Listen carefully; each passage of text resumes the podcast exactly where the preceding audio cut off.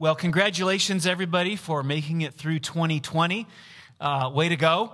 Um, I have been so inspired by the incredible resiliency that many of you have shown in so many different ways, enduring, you know, all kinds of uh, challenges past the breaking point, um, finding joy, um, you know, figuring out solutions to seemingly impossible problems.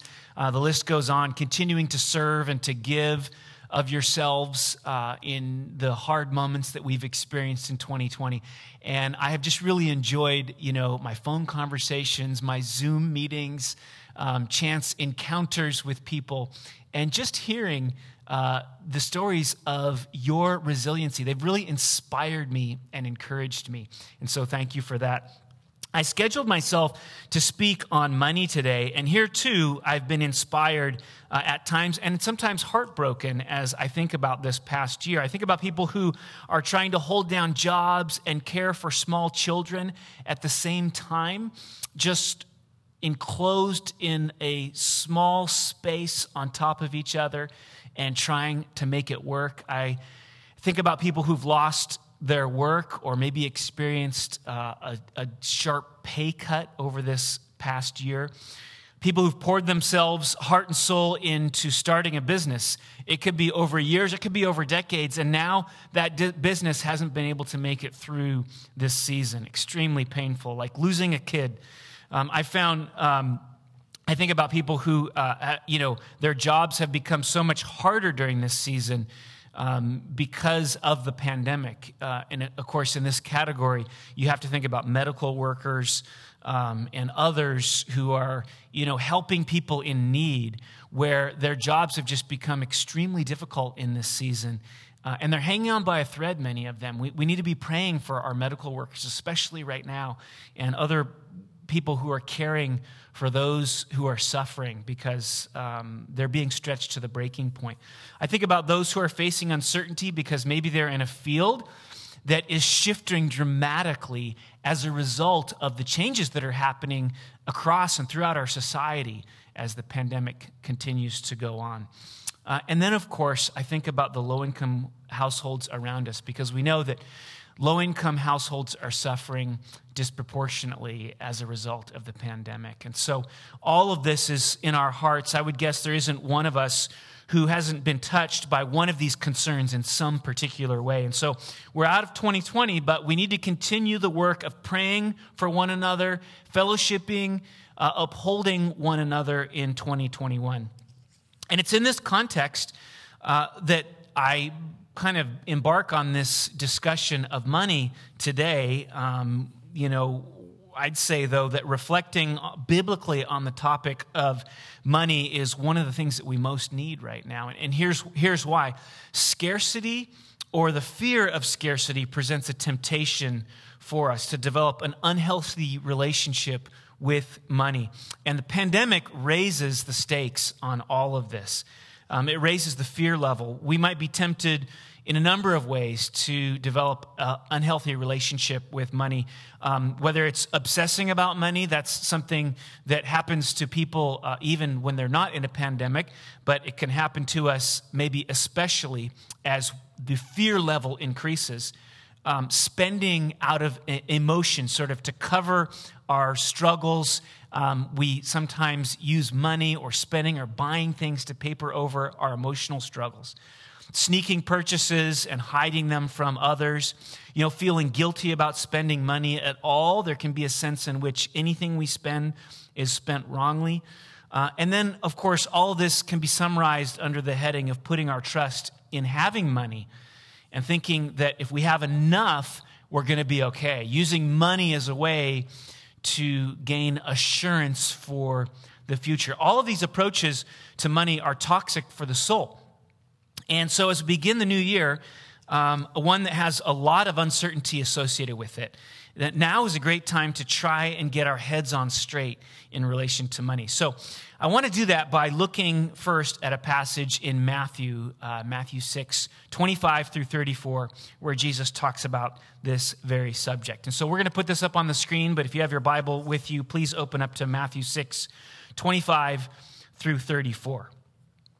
This is part of the Sermon on the Mount, and Jesus addresses anxiety and money. He says in verse 25, Therefore I tell you, do not be anxious about your life, what you will eat or what you will drink, nor about your body, what you will put on. Is not life more than food, and the body more than clothing? Look at the birds of the air. They neither sow nor reap nor gather into barns, and yet your heavenly Father feeds them. It's interesting that he says, Your heavenly Father. So, in other words, your, your heavenly Father who's closer to you takes care of these other things that are further away, in a sense. Your heavenly Father feeds them. Are you not of more value than they? And, of which, and which of you, by being anxious, can add a single hour to his span of life? And why are you anxious about clothing? Consider the lilies of the field, how they grow. They neither toil nor spin. And yet I tell you, even Solomon in all his glory was not arrayed like one of these. And if you go back and you look at Solomon and, and how exactly was Solomon arrayed, there's some amazing stories about the wealth and the intricacy of Solomon's clothing and, and, and accoutrements. He had a throne that was made out of ivory and it was overlaid with gold, and it was sitting up on six steps, and on the top of it was a, gold encrusted calf's head, and on the sides were two high armchairs and had that had lions presumably covered in gold. And then on each of the six steps there was another lion on either end that would have been covered in gold as well. And it says that there had never been anything like it in history regarding the wealth of Solomon and so when Jesus says that even Solomon is not arrayed like one of these, he's got that picture in mind of this glorious Solomon. But Solomon doesn't compare. Verse 30 But if God so clothes the grass of the field, which today is alive and tomorrow is thrown into the oven, will he not much more clothe you, O you of little faith? Therefore, do not be anxious, saying, What shall we eat? Or what shall we drink? Or what shall we wear? For the Gentiles seek after all these things, and your heavenly Father knows that you need them all. But seek first the kingdom of God and his righteousness, and all these things will be added to you. Therefore, do not be anxious about tomorrow, for tomorrow will be anxious for itself. Sufficient for the day is its own trouble. Now, let's think about this passage for a few moments. First of all, what it doesn't say. It doesn't say that you won't ever lose your job, that your business will always thrive, that you'll always have within you your power, the ability to get yourself out of whatever predicament that you might be in. It doesn't say those things. I find this to be a, big barrier in trusting God for, for me and, and for others. We say something like this Yes, I know He will be faithful but he's not going to be faithful in the way that I want him to be faithful. And so, therefore, I have a hard time trusting him. And what we're really saying when we say that is, is I trust you, God, generally, if there's really no other option, but I prefer to trust myself. I, I like my plan better than the plan I'm afraid you're going to bring about. So I will trust myself first and see if I can get it done in my own strength. See, the question isn't do you trust God to do things the way that you would do it? The question is do you trust God? And once you make that shift, which is crucial to this passage, it really opens up with kind of a freshness and, and a life giving way. Uh, one of the desperate needs of the American church, this really strikes at a chord beneath the surface of even the conversation about money. One of our desperate needs is for us to become more radical in faith, for us to become more radical in our faith. And I just sort of sense that one of the blessings coming out of this pandemic is that we are being pressed into a more real and a more daily and a more surrendered type of faith in God. And that is painful in many ways, but ultimately good.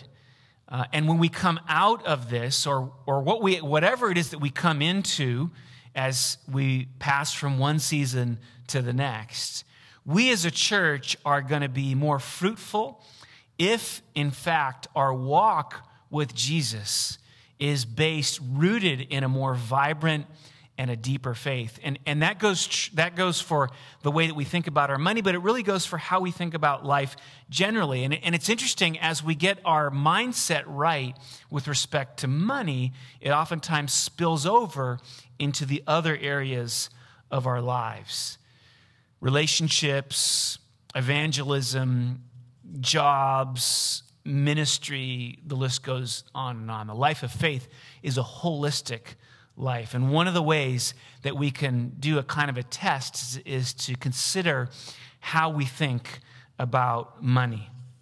So, what the passage does say is this it says that every time you look at a bird, think of how it's your father who is clothing that little animal so brilliantly. Who knew that birding is actually a spiritual discipline? Those of you who have been into birding, I see you. I've seen you on Instagram. There's been a little bit of a resurgence of birding in our congregation over the last while. I just want to say that you have biblical justification for your birding. We, we have in the midst of our congregation somebody who is world renowned for his birding skills. So, a lot of birding happening in our congregation, and I want to affirm it because Jesus says, Consider the birds. Look at the birds. Well, why does he say that? Look at the birds of the air because they show you, they demonstrate to you God's faithfulness. And if there's no birds around, he says, you don't even need that. Just look at the grass. It takes more care to nurture a single blade of grass than the wealthiest person puts into their entire portfolio. Solomon being the example in this case. And your father does it for each blade of grass every single day. And the blade of grass isn't even part of the family, it's your father. You're part of the family. And the blade of grass outside of that circle is being taken care of so perfectly and so faithfully. The passage says that it's folly for us to trust in money. It will let you down every time. A few verses earlier, Jesus says this in verse 19 he says, Do not lay up for yourselves treasure on earth where moth and rust destroy, where thieves break in and steal, but lay up for yourselves treasures in heaven, where neither moth nor rust destroys, and where thieves do not break in and steal. For where your, where your treasure is, there your heart will be also. So the passage says that trusting in money is folly. And it says that instead of trusting in money or being anxious about tomorrow, the word comes up several times, we ought to put all that misplaced energy towards seeking the kingdom of God. The kingdom of God just refers to the reign of God, wherever the will of God is being done. So, you know, in, you know, the, the, the, prayer that we often pray, you know, thy kingdom come, thy will be done. That's what that means. Wherever the will of God is being done.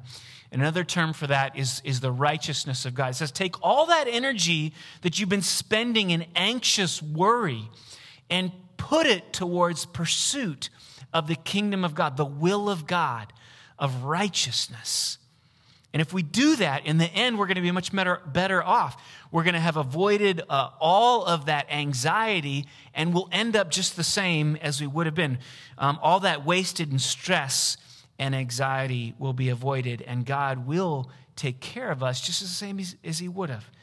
And we'll be a testimony to the people around us, calling them into the life of faith when people see the confidence that we have in the Lord, the, the faith, the trust we're placing in the Lord, they will be freed from the bondage of anxiety and worry that has them entrapped as well.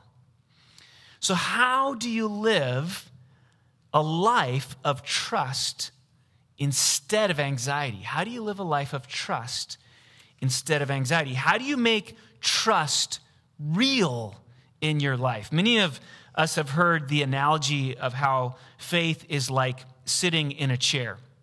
I can talk about a particular chair all day long. Uh, I could do an analysis of the design of a particular chair. I could write a wonderful blog about the sturdiness of the chair. I could even write a poem about the magnificent fortitude of the chair. But until I sit in the chair, I have not really expressed my trust in the chair. And even more, I would say that until I place my entire weight upon the chair, I don't really know the chair, even though I might have talked about the chair in a great deal.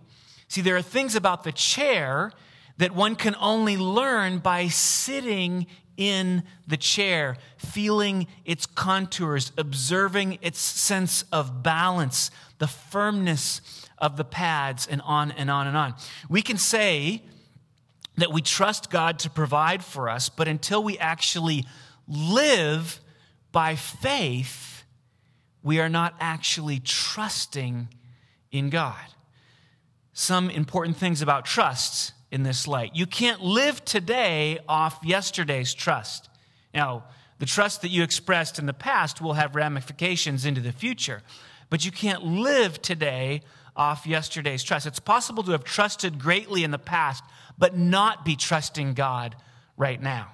And in the face of the pandemic and economic downturn and job loss and all kinds of uncertainty, you know, that point is being pressed home with us. We may have trusted God in times of ease in the past, but we may be finding now that times are more challenging. We can't rely on that past trust. We need to continue. We're being invited into a life of trust even now.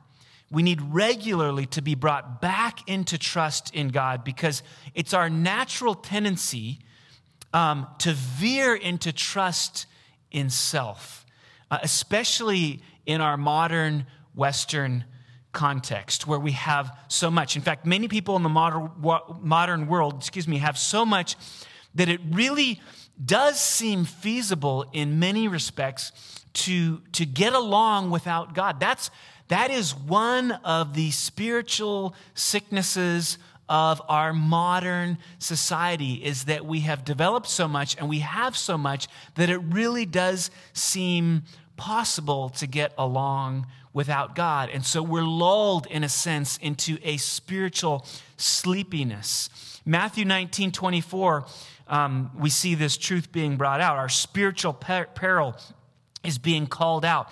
And as Jesus says, I tell you, it's easier for a camel to go through the eye of a needle than for a rich person to enter the kingdom of God. So, tremendous spiritual peril in our wealth. Um, and then the journey of trust is a never ending journey into a greater and deeper relationship with God. You've trusted God before, okay? Many of you would be able to say today, I have trusted God before. But the, the life, the journey of trust is to remember you've never trusted God on this day in the midst of these circumstances before because they're new. And there's something about this day and these circumstances and trusting God in the midst of it that is going to teach you more about God than you previously knew previously knew. It's going to draw you deeper into relationship and knowledge of God to continue to trust God on this day in these particular circumstances. The, the walk of faith, you know, isn't simply that there are things um, that you know and that you learn them and now you know them and you go on to entirely new things. There's some element of that, especially, you know, as we move towards the beginning of our journey of faith, we're learning more and more things about God. But, but equally, the walk of faith is a journey of learning the same things on a deeper and deeper level. And ultimately, you know, what all of Christianity is is teaching is that the goal is to know God, and the process of knowing God is an eternal process. We're going to be descending into deeper and deeper knowledge and understanding of God throughout all of eternity. And that journey starts now. And the walk of faith includes trusting God each day in a new set of circumstances. And the result of us moving through life in that way is that we come to know God on a deeper and deeper level because we learn things about his faithfulness that we hadn't known before. And this pandemic and all the associated challenges, economic challenges, present us with an opportunity to go deeper with God in a walk of trust. And don't miss this opportunity. Don't allow yourself to be you know, lulled into an unhealthy relationship to the future, to your financial needs, to how you're going to be cared for, um, to be pulled away from the, the precious journey and adventure of a deeper and deeper trust with God. So we need to stay current with our trust. To trust generally, and we need to stay current with trust in God regarding our finances. We're called to consider the birds, not just once, but over and over again. To consider how well dressed they are, to consider how God takes care of them in a way that far supersedes the way in which the wealthiest person tries to take care of him or herself. And all of this explains why the entire Bible, running through the entire Bible, there's this consistent sort of call towards generosity for the people of God. The people of God in the Old Testament were to set aside a tithe, 10%, that they would give on a regular basis. And there's something about the fact that it was to be given on a regular basis that is important because it, it kept them in the journey of faith day in and day out. That when the circumstances changed, they were continually called back to a relationship of trust in God for their needs. And God demonstrated over and over his ability to provide for them. And so, did God call them to give, to tithe, because he needed their money? Well, the answer is no, right? Because God already has everything. And there are instances all throughout the Old Testament where miraculously God is providing for his people. He didn't need their money, but they needed to give it because of what it did to their soul. The enlarging of their sense of trust is what was the result of their regular dependency expressed through generous giving. As one person said, the act of giving changes your relationship to money. And I would say it also changes your relationship to God because you are, you are sitting in the chair now. You are trusting in God. And it's, it's both scary and wonderful at the same time. It's exhilarating whenever we let go of control and place our faith and our trust in God.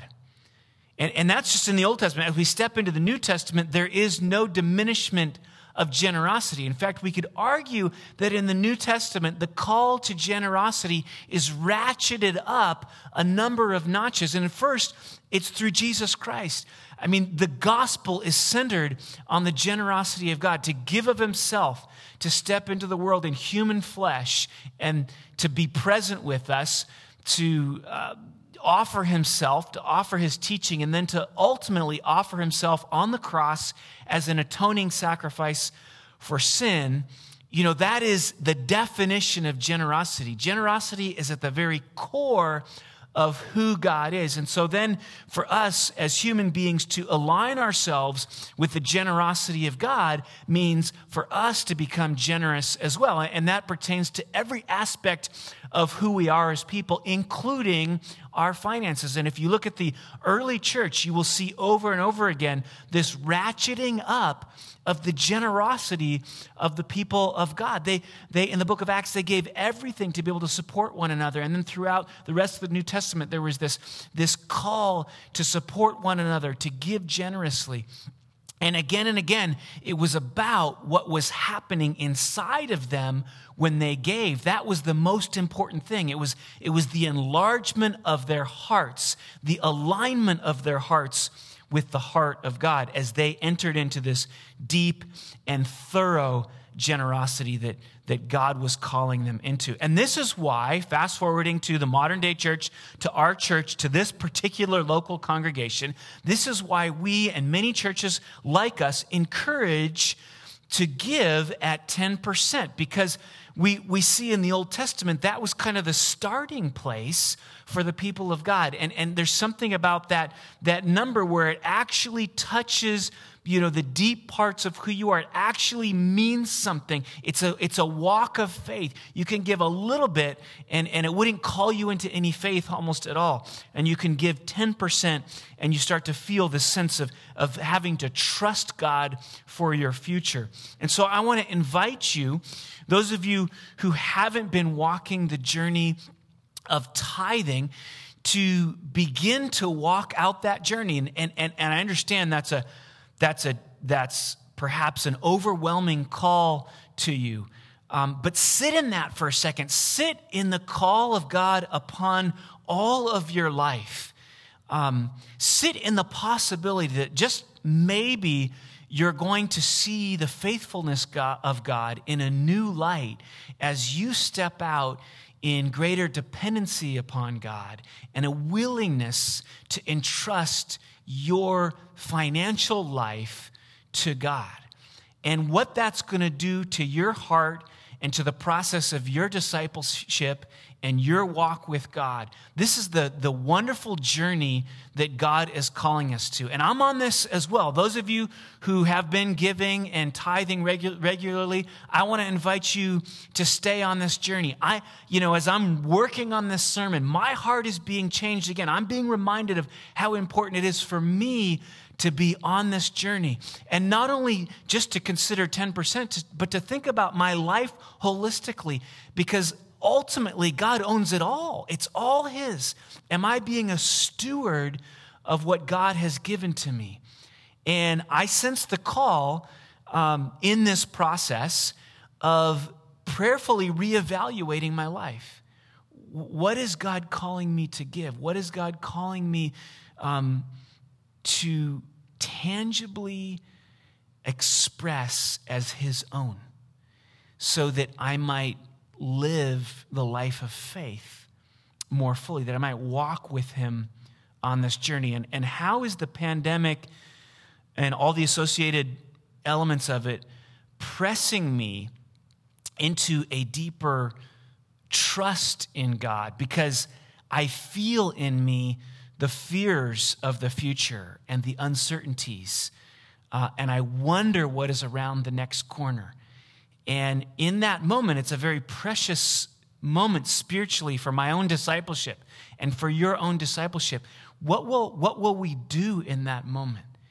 And, and the way that we navigate that moment will, will in some ways, shape the way, the way that we navigate all moments. Will we, will we see ourselves as living in dependency upon God? There's something beautifully and wonderfully freeing about a life of dependency upon God.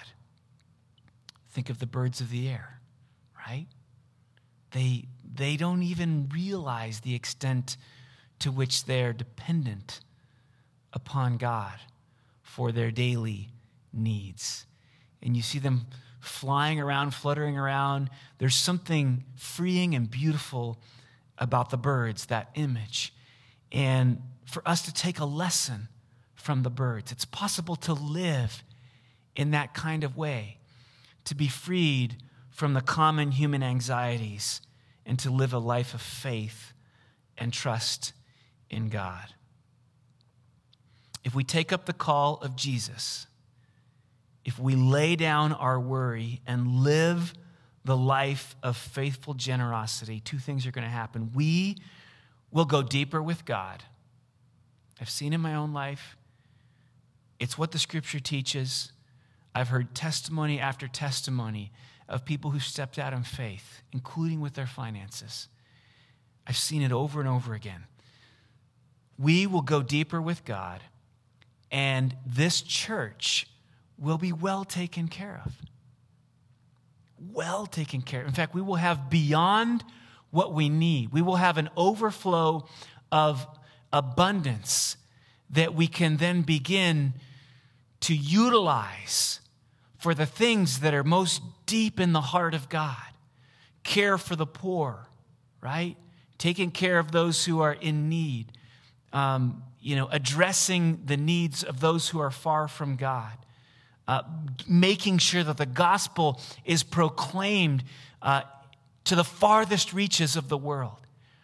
This is what happens when, when we step out in faithfulness. God does an amazing thing. We go deeper with Him and, and we're taken care of. So let me just finish with this. As we start a new year, 2021, I want you to know that there's going to be all kinds of messages about the future that will be bombarding you in this year. And some of those will come from the enemy whispering in your ear, trying to entice you to trust in your own ingenuity for the future. He might use social media, he might use the news media, he might play on your own past fears. And then welling up alongside of that is our own sinful nature, our hearts, which want to be in control, our, our idolatries. Um, all of these are, are mixing together, and, and, and their, their, their goal is to call us away from that pure trust in God. But I want to remind you as you consider this text, these words of Jesus Christ, I want to remind you that c- compared to the promise of God, the whisperings of the enemy are empty. They're empty. I was reminded this week of fog and, and how it can spread and cover a massive area, you know, and it obscures our vision. We can't see clearly when the fog settles. But did you know that it's something like seven blocks of fog? If you reduce it down to water, it would, it would not even fill a whole cup. One solitary cup. And next to the promises of God that we have here in this text, the promise that comes on the lips of Jesus Christ, the faithful one, the enticements of the enemy and our own selfish hearts intended to carry us away from trust in God, they're only so much fog. And God's inviting us to see through the fog to his faithfulness, which he's demonstrated over and over again, not to be blinded by the fog of negativity, by the fog of temptation, by the fog of anxiety, but to remember the simple truth your Father knows what you need, and He will be faithful.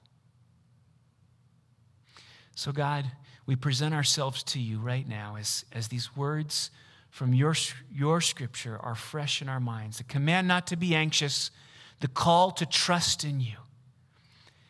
And we bring ourselves to you with what we know of who we are in our brokenness and our sin, our past failures, our future hopes. We just bring it all to you and we say, Lord, have your way with us. We want to live the life of faith and trust. We don't want to be stuck in toxic sort of self trust, but we want to be freed to live a life of faith in you and your magnificent promises. And so, Holy Spirit, would you meet us this morning in our homes, in our hearts? Would you free us from the unhealthy ways in which we relate to money? The ways that draw us away from trusting in you? the, the toxicity that it is for our souls. And would you free us this morning? I pray that in our homes and wherever we are, that there right now, uh, because of the presence of the Holy Spirit, on the basis of the shed blood of Jesus Christ, that would be a freeing of anxiety, of idolatry of money, of idolatry of self. There would be a releasing into trust that would be brought about a spiritual shift in our hearts and our souls. Lord, you know what some of us have been struggling with, some of those elements that I called out in the beginning obsessing about money, emotional spending, you know, sneaking purchases and hiding them from our spouse, you know, feeling guilty if we spend any money at all, and just ultimately putting our trust in money and not you. You know, those and, and more, these things swirl around in our hearts. Would you break us free of the bondage of sin this morning by the power of your Spirit as relates to our relationship to money? Bring freedom. Set us at liberty, God, to live a life of trust and faith and freedom in you. We pray this all in Jesus' name. Amen.